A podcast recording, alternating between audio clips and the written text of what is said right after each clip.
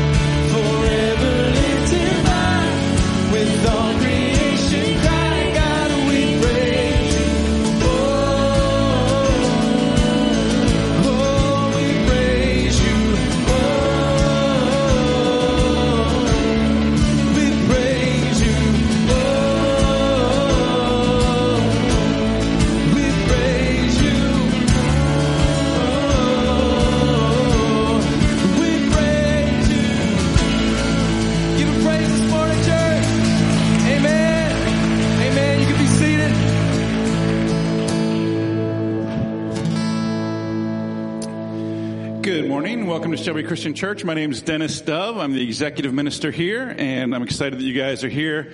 As a reminder, uh, after I pray, we have communion stations set up around that you can grab communion, and the, the offering boxes are there. And the communion's double cups are the, the breads in the bottom, and then the juice up top. Uh, John 15, 13. Uh, says that there's no greater love than to lay down uh, your life for a friend. So uh, this Memorial Day weekend, we, we want to honor uh, that and all those that have have laid down their lives for us.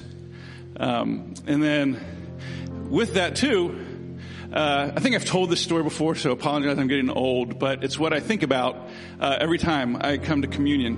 When I was at Milligan uh, in college, they had spiritual renewal week, and uh, sometimes they were really boring. But one of them, uh, there's a guy, Brennan Manning, that came, and he spoke about a lot of different things. But he was in the Korean War, and he had a friend, uh, Ken, that was his best friend growing up. You know, double dated, bought a car together, that kind of thing. Um, and they were sitting there. The next day, the infantry was going to go across this minefield, so it was their job to to go and clear out mines that night. It was about three in the morning, and they were getting ready to to go out and do it when a hand grenade uh, came into their foxhole. And he said, "We were just eating chocolate bars, waiting, talking." And his friend Ken put down his candy bar, smiled, and just jumped onto the grenade, and it exploded and. Um, Brennan wasn't hurt. His friend obviously died right there. And he said that he went to his mom's house, like, after that every year, um, just to talk and reminisce. And uh, he went into a kind of a depression for a while and was talking to, to Ken's mom and said, Do you think he loved me? And the mom's like, Ah, you're just being silly. What are you talking about? And he's like, No, no. Do you think he loved me? And the mom, he said, it was kind of like a righteous anger, shook her finger and said, What more could he have done for you? What more could he have done for you? And I don't know what you're going through. I've had some dark times when I came out of the hospital and I couldn't do anything for myself. And I had those thoughts. You know, has God abandoned me or, you know, does he love me? Why? Why me? Why this? And that picture just comes into my head of God sitting there who had sent Jesus down to die on the cross for me, saying, What more could I have done for you? What more could He have done for you than to lay down His life? And every Sunday when I come to communion, that is what I think about. That's the vision in my head of God. Jesus sacrificed Himself, His love for me, even though I don't deserve it. So no matter what you're going through, know of God's love. And that He laid down His life for you. Let's pray. Dear Father, we just thank you for this day. I thank you for those that have sacrificed for this country and just pray for comfort and peace on their families, that they would know your love. I just thank you for Jesus. And when we honor those men, I just want to glorify you for the love that you have for us. What more could you have done for us? In Jesus' name we pray. Amen.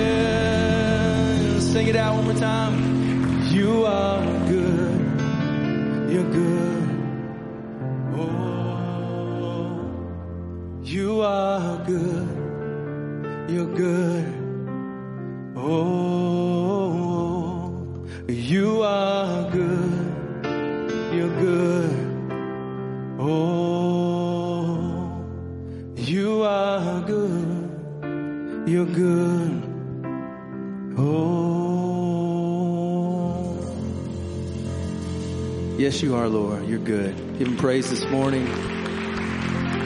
We have a new song for you today. This song, it's very powerful. The title of it is Too Good to Not Believe. God is too good to not believe. Amen. Have you ever experienced a miracle in your life? Have you ever seen a miracle take place that you know without a doubt this is a miracle God has worked? I think we all have seen in our lifetime God move in a special and mighty way. If you haven't, you can read his word and see time after time. He's faithful. He moves within the midst of his people. Amen. So allow this message speak to your heart today and let it fill you and revive you to the place where miracles are possible.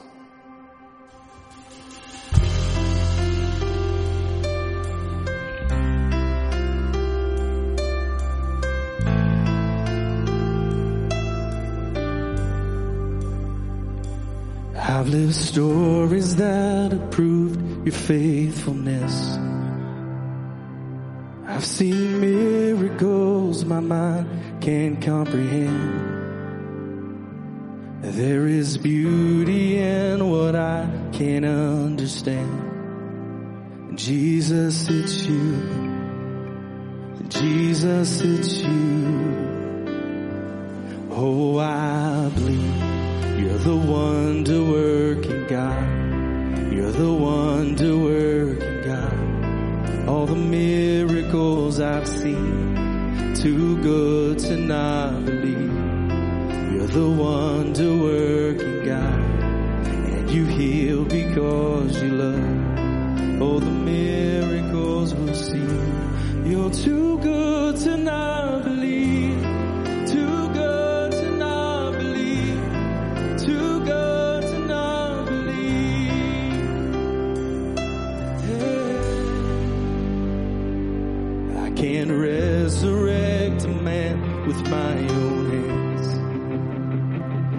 just the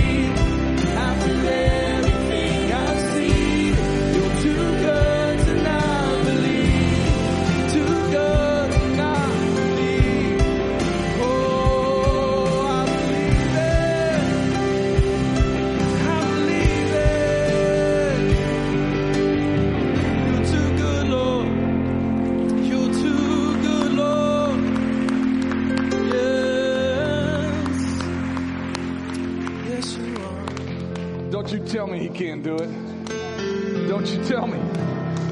Because some of you guys are sitting here today that had cancer and it's gone. Don't you tell me he can't do it. Some of you guys were on the verge of a broken family, a broken marriage, and you're here today and you're being reunited. Don't tell me he can't do it. Some of you guys sitting here spent time in prison spent time in rehabs because of your addiction, and now you're clean. Don't tell me he can't do it.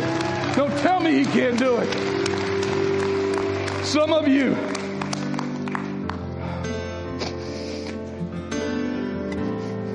I've seen your prodigal come home. Don't tell me he can't do it. Because he's a big God. He's a big God who does big things when we worship Him in big ways. So, can we go again? Can we pick it up at uh, Don't You Tell Me He Can't Do It? Come on, I know you guys can pull that off. Don't you tell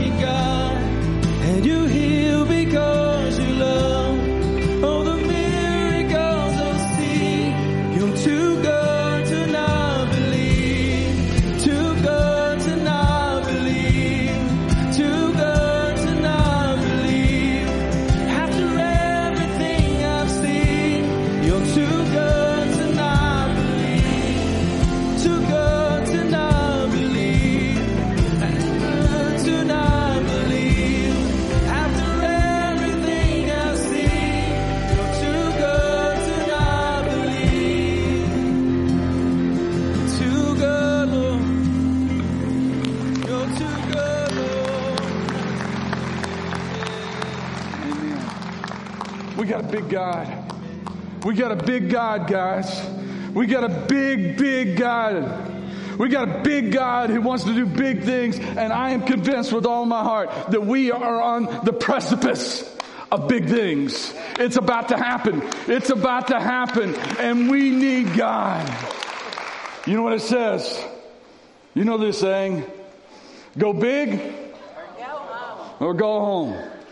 Hey, listen, guys, we are living in a day and age where we, the church, the followers of Christ, we need to go big so that others can go home. So that they can know and see the truth. And, and if the last two weeks don't tell you anything about that, uh, you're missing it.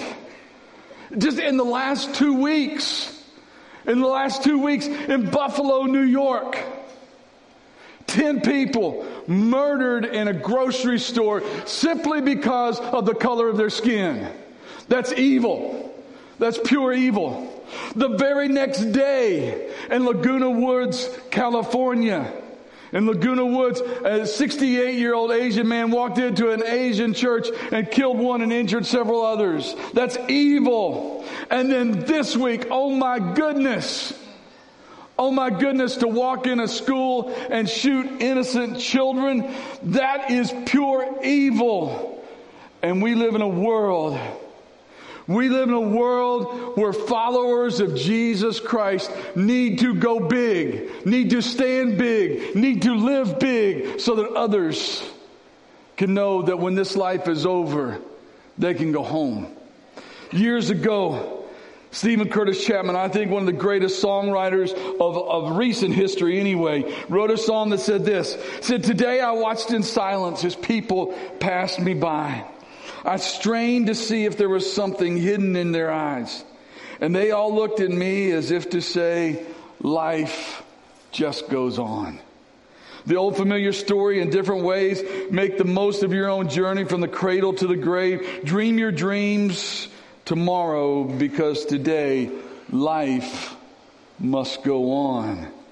And there's more to this life than just living and dying, more than just trying to make it through the day, more to this life, more than these eyes alone can see, and there's more than this life alone can be. Over a decade ago, uh, one day we were in the office at work, and Chuck Souter and Jason and I went to the Chinese restaurant up in town uh, to have lunch. And I can't remember. I think it was actually Jason's fortune cookie that when we opened up and read it inside, here's what it said on the inside of the cookie. The little strip of paper said, "It could be better, but it's good enough." I still got that taped to my computer screen. I still have that there because I started thinking about it. We laughed about it and thought about how many things that could apply to. Well, my job could be better, but it's good enough. My, my health could be better, but it's good enough. My spouse could be better, not really, but, but it could, it's good enough. Uh, my, my kids could be better, but, but they're good enough. My finances could be better, but it's good enough. My life could be better, but it's good enough.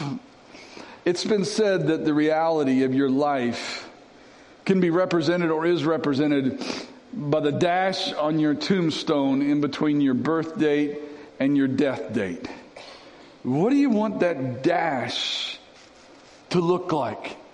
I, I kind of, the more I've thought about this whole idea, I want it to be a big dash. I, I don't want no little dash. I want it to be a big, thick, heavyweight, bold dash. Do you want your life to be good enough? Or what would it look like if you went big? What would it look like if you decided to really go big for Jesus? You know, when Jesus came in John chapter 10 and said, Hey, there's a thief that comes to steal, kill, and destroy, but I have come to give you life, an abundant life, a great life. Did anybody in that day say, No, this is good enough? We're good. We're good. No, we want a big life. But do we understand what that looks like? The key to big life is understanding that it is bigger than your life. You being able to be, to live a big life is dependent on you understanding that it's bigger than your life. It's got to count for something more. I don't know about you. I want this life to count. I think that what God wants. And so it's time, I think, to go big so that others can go home. 61 years ago on June 27th, so a little bit less than a month from now, my life began. And I don't know if my parents actually took the time to ask this question, but I wonder how that life would count. Uh, on September the 13th this year, it will be 51 years since my life in Christ began. How is it going to make my life as a Christian count?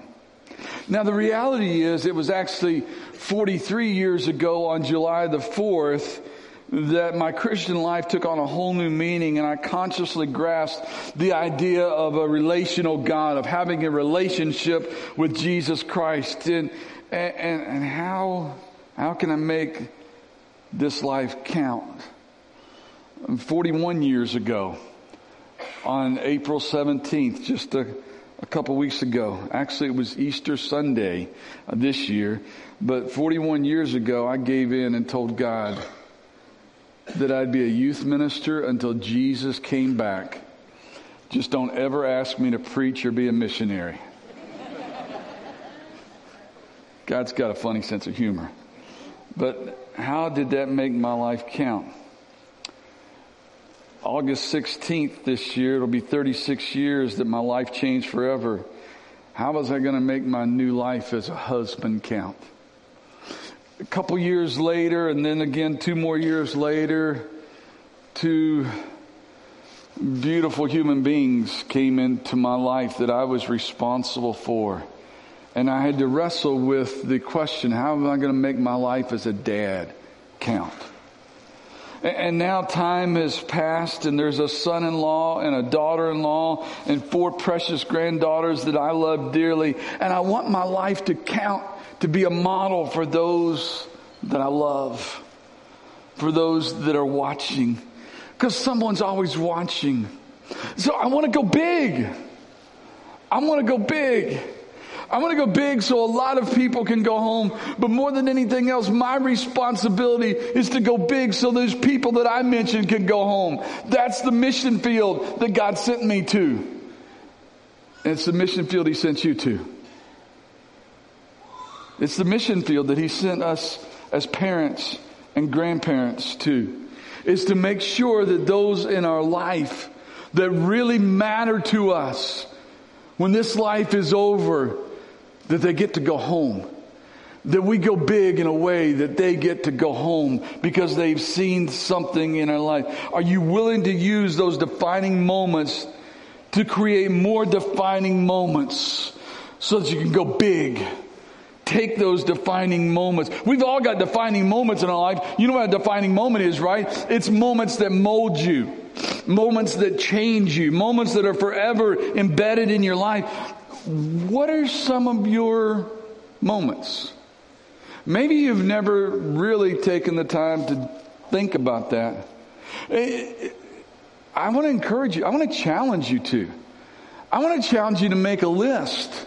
What are the defining moments? Maybe you need to get it out on your phone. Maybe you need to go on your phone or in your in your calendar, and, and, when you figure out what those dates are, maybe you need to go into that date and make an anniversary note that this was a date that something big happened. That something huge happened. That it was a defining moment, not only on that day, but for the rest of my life.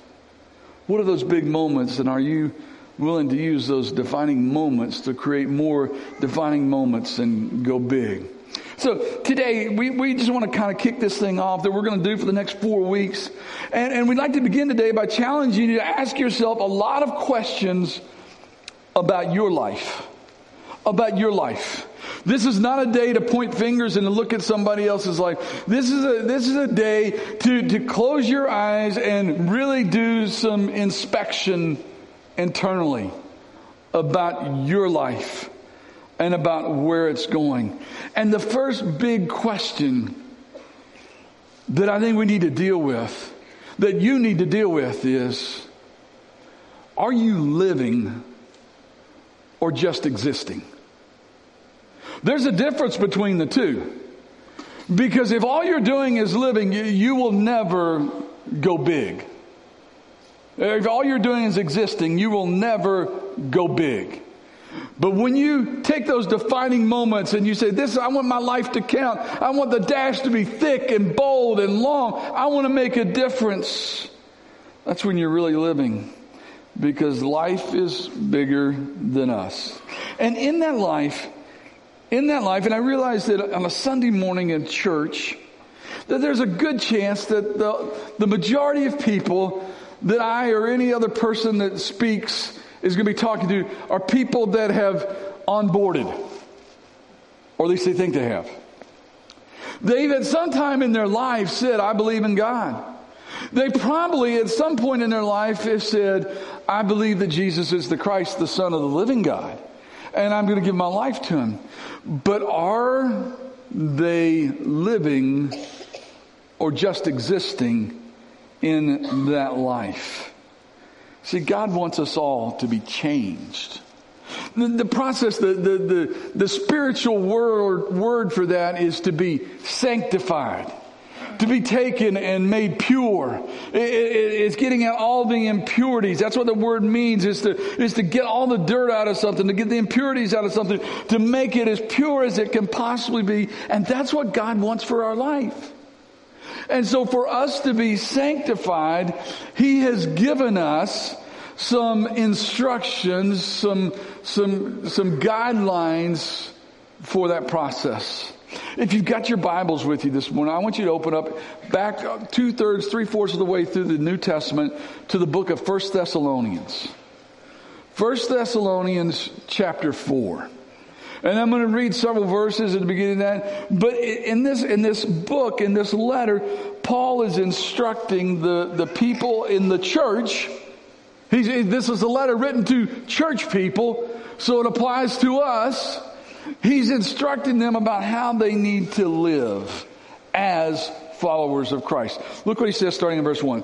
Finally, brothers, we instructed you how to live in order to please God, as in fact you are currently living.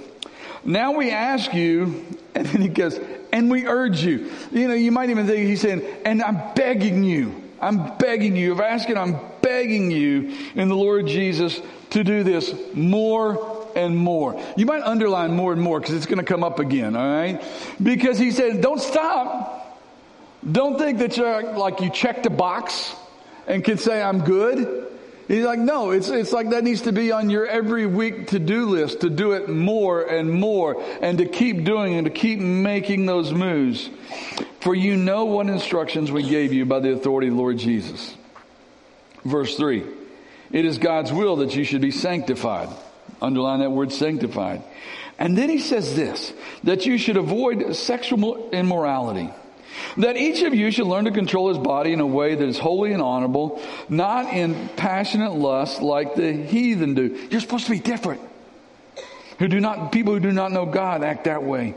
And that, that in this matter, no one should wrong his brother, take advantage of them, murder them, attack school buildings and churches and grocery stores. Nobody should do that. The Lord will punish men for all such sins, as we have already told you and warned you. For God did not call us to be impure, but to live a holy life. Underline holy life.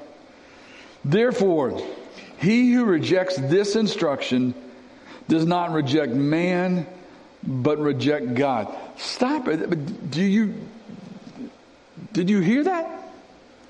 That when we choose to go against, when we choose to openly defy, when we choose to deny by our actions the one who died for us, that we aren't rejecting man, we aren't rejecting man's laws, we're rejecting God who gives you his Holy Spirit. Now about brotherly love. We do not need to write you, for you yourselves have been taught by God to love each other. And in fact, you do love all the brothers throughout Macedonia. Yet we urge you, brothers, to do this more and more. So it's really cool. Paul kind of throws in a, hey, this is great. This is great. You guys are doing awesome. You guys are doing fantastic. You're showing love to other brothers and sisters in Christ and keep carrying that out. Don't stop. Don't stop. In fact, not only don't stop, but do it more and more.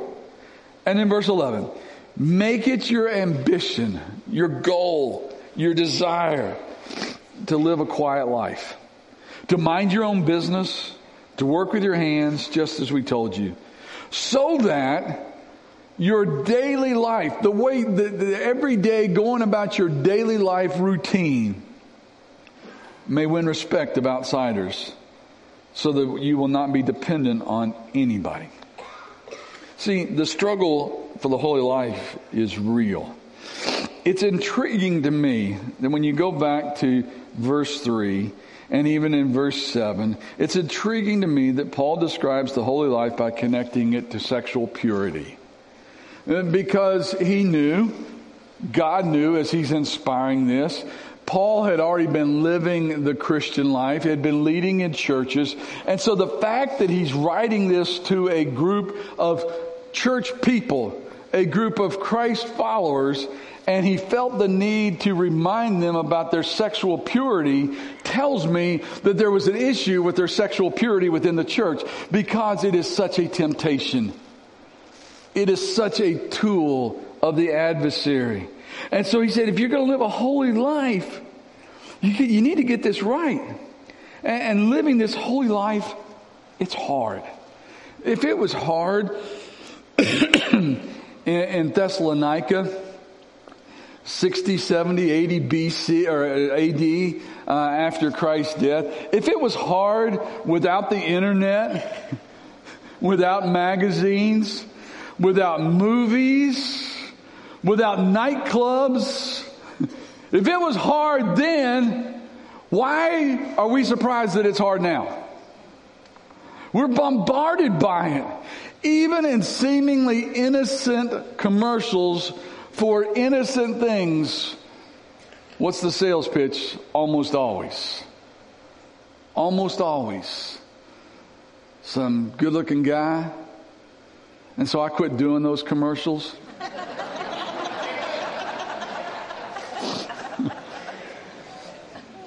Some beautiful woman selling hamburgers. Come on. Satan knew that's where he could trip us all up. He knew that. And so th- this, this kind of holy life, this kind of pure life, it's a struggle. And, and too many times, too many times, especially, although not always, but especially in our younger, early adult years, on Friday night, go big or go home means something. And I'm going to tell you this on those Friday nights, when you're given the option of go big or go home, go home. Alone. Go home. If it's ever a question, should I go big or go home? Go home. Go home. Over and over again. Because our Genesis 3 world is trying to change God's definition of a holy life. Let's be very, very, very clear about something this morning. God loves all people. All people. Can we understand that? God loves all people. But he doesn't love the sexual choices that a lot of people are making today. Love God love people. See, here's where our world has become. When, when we say that from the stage, love God, love people, when we say it in the community, we put it on bumper stickers, we're out there. You know what the community wants? You know what the world wants? They really want the love people part. Well, let's just all get along. Let's just love each other. Just love, be kind. Just love each other. The world wants love people without the love God. Because for that phrase to really work and in turn to be able to change the world, the only way we can truly love people is to love God first and to love people like He loved us and then that will change the world. And so we're called to live holy lives. A friend of mine told me this week that this, this past week he was out driving in the state and he saw uh, a church sign. And you know, sometimes the things on the church signs are kind of hokey or whatever, but sometimes they're really good. And he was telling me about this sign that he saw this week that said sin, and it was capital S-I-N. Sin is a little word. Underneath it, it said, but its sentence is long. Wow. It's real world. But because God loves all people, get this. Because God loves all people, He is a patient God.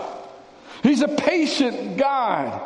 Peter said it this way in 2 Peter chapter 3. He said, But you must not forget this one thing, dear friends. A day is like a thousand years to the Lord. And a thousand years is like a day. And the Lord isn't really being slow about His promise as some people think.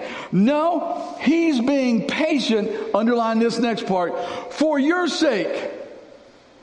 God is being patient for your sake. That, that God that the world thinks is evil and wants us to, and is this cosmic killjoy that doesn't want us to get anything. He wants to rule over us. No, look, He's being patient for your sake. He does not want anyone, anyone to be destroyed or to perish, but wants everyone to what? Repent. But the day of the Lord will come unexpectedly as a thief does. And then the heavens will pass away with a terrible noise, and the very elements themselves will disappear in fire. And earth and everything on it will be found to deserve judgment. God's patient. God wants us to change. God wants those people that we're going to love like He loved us. He wants them all to change. He wants them all to change. I'm, I wish and maybe this is a universal prayer we uh, all need to start praying. We need to pray every Saturday night that every person in Shelby County that is living a life that is far from the will of God would show up for church on Sunday. Because if they don't show up, and I don't care what they're wearing, I don't care how they're acting, because if they don't show up to hear the truth, they're in trouble. But God's being patient so that we can get out and do what we're supposed to be doing and invite them to come in. There's a banquet. Invite them to come in, everybody to come in, so that God, not us, not me preaching, not Jason preaching, not Bobby preaching, we ain't none of us that good. Only God can change a man's heart. But He can't do that if they don't hear his word. And so we need to invite him in. And so we need to remember that he is patient because he wants, God doesn't want anyone to go to hell. But as long as we're being real and honest today, the truth is some will. Some will, not because of what God has done, but because of what they have chosen to do. Their choice. Their choice. He's patient though. He wants all to repent. But don't be mistaken. He is coming back. No warning. No, no time. He's coming. And you better get it together. And you better get it right. Oh, I'm gonna, I got, I just got some more things I want to do. I just got some more things, Dave. Or when I get my life together, Dave, when, when I stop doing this, when I stop smoking, drinking, cussing, whatever it is that I'm running around, whatever, when I get that together, then I'm going to give my life to God. No, you won't.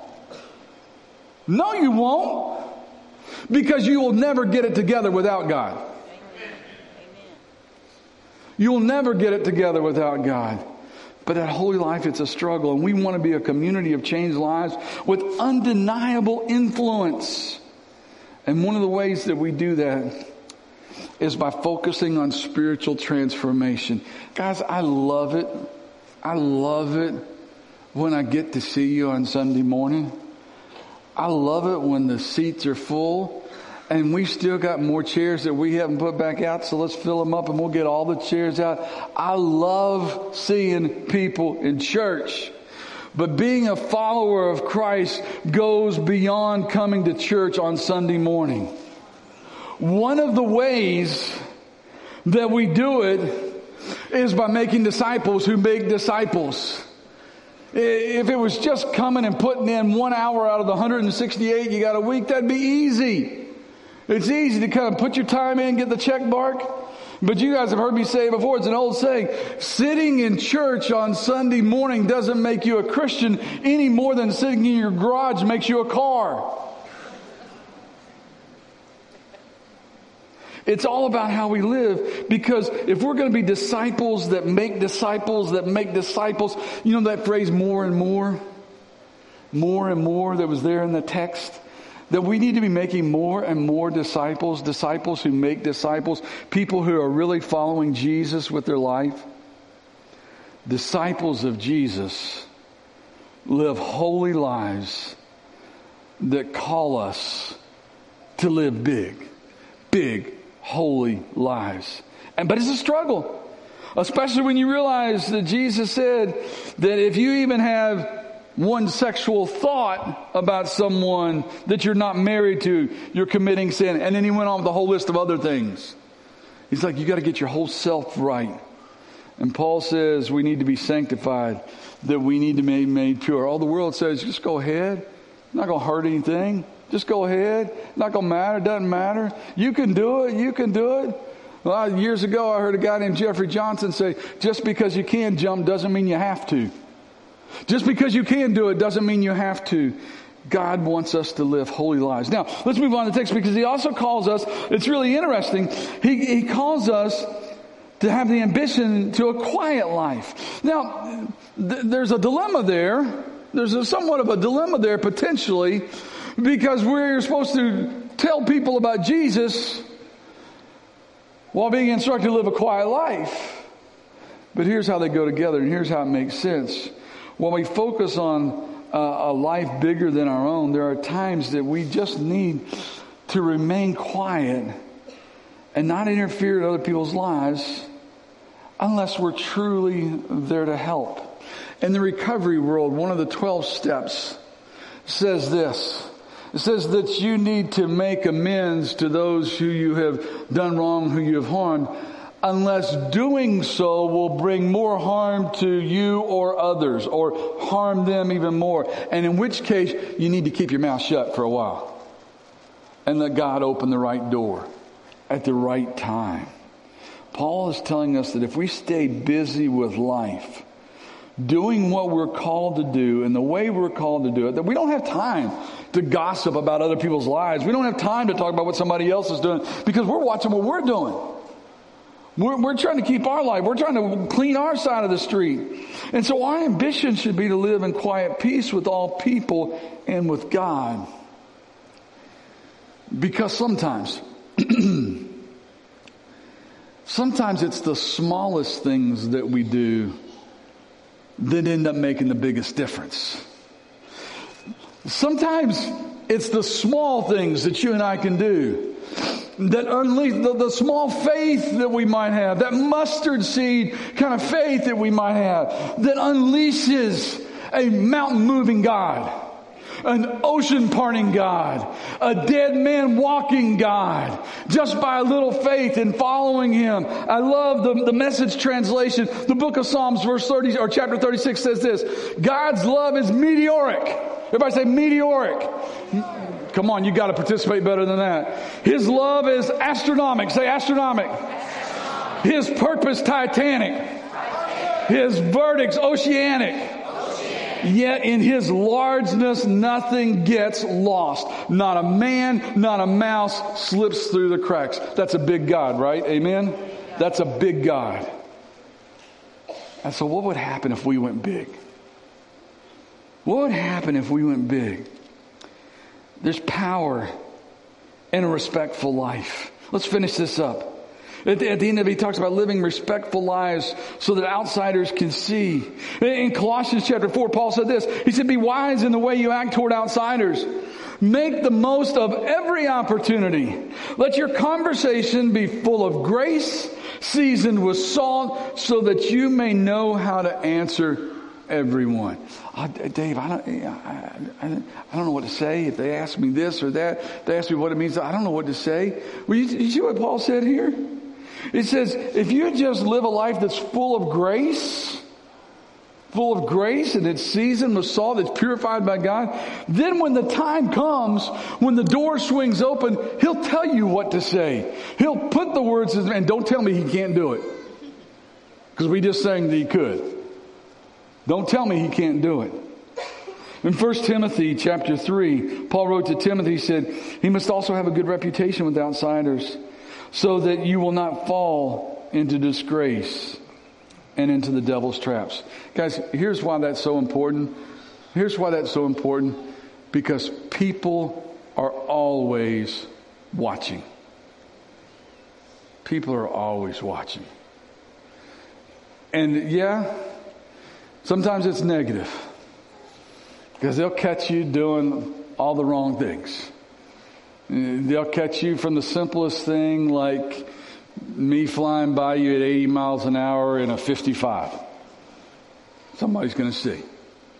Uh, they'll they'll catch you reacting to the little girl at McDonald's who messed up your order because instead of ordering what was on the menu, you had four special things you wanted done to your burger and they didn't get it right. And the way that you react to her, people are watching. People are watching and people will see. But they're also watching, get this, they're also watching when they see you caring for someone. When they see you helping someone at Walmart who just dropped everything. And instead of calling for a cleanup on aisle six, you're the cleanup. And people are watching. And people are seeing that. You know who's watching the most, parents? Your kids are watching. Your kids are watching. So live in such a way that people see, and God will give you the words to say when you need to say them. I, I am sure, 100% confident, that Joel Osteen and I would not agree on a lot of things theologically. But I do appreciate his desire to challenge people to enjoy life, to enjoy a big life. In his book, Your Best Life Now, he, he lists seven suggestions on how to live your best life, and I like these. Number one, enlarge your vision. Enlarge your vision. It's like the prayer of Jabez. God, enlarge my vision so I can see the world around me and see the needs around me. The second thing is to develop a healthy self-image.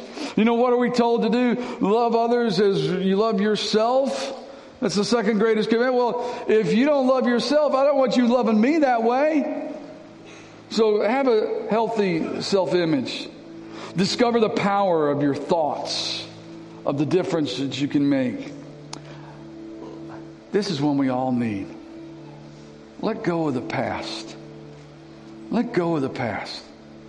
We all got stuff.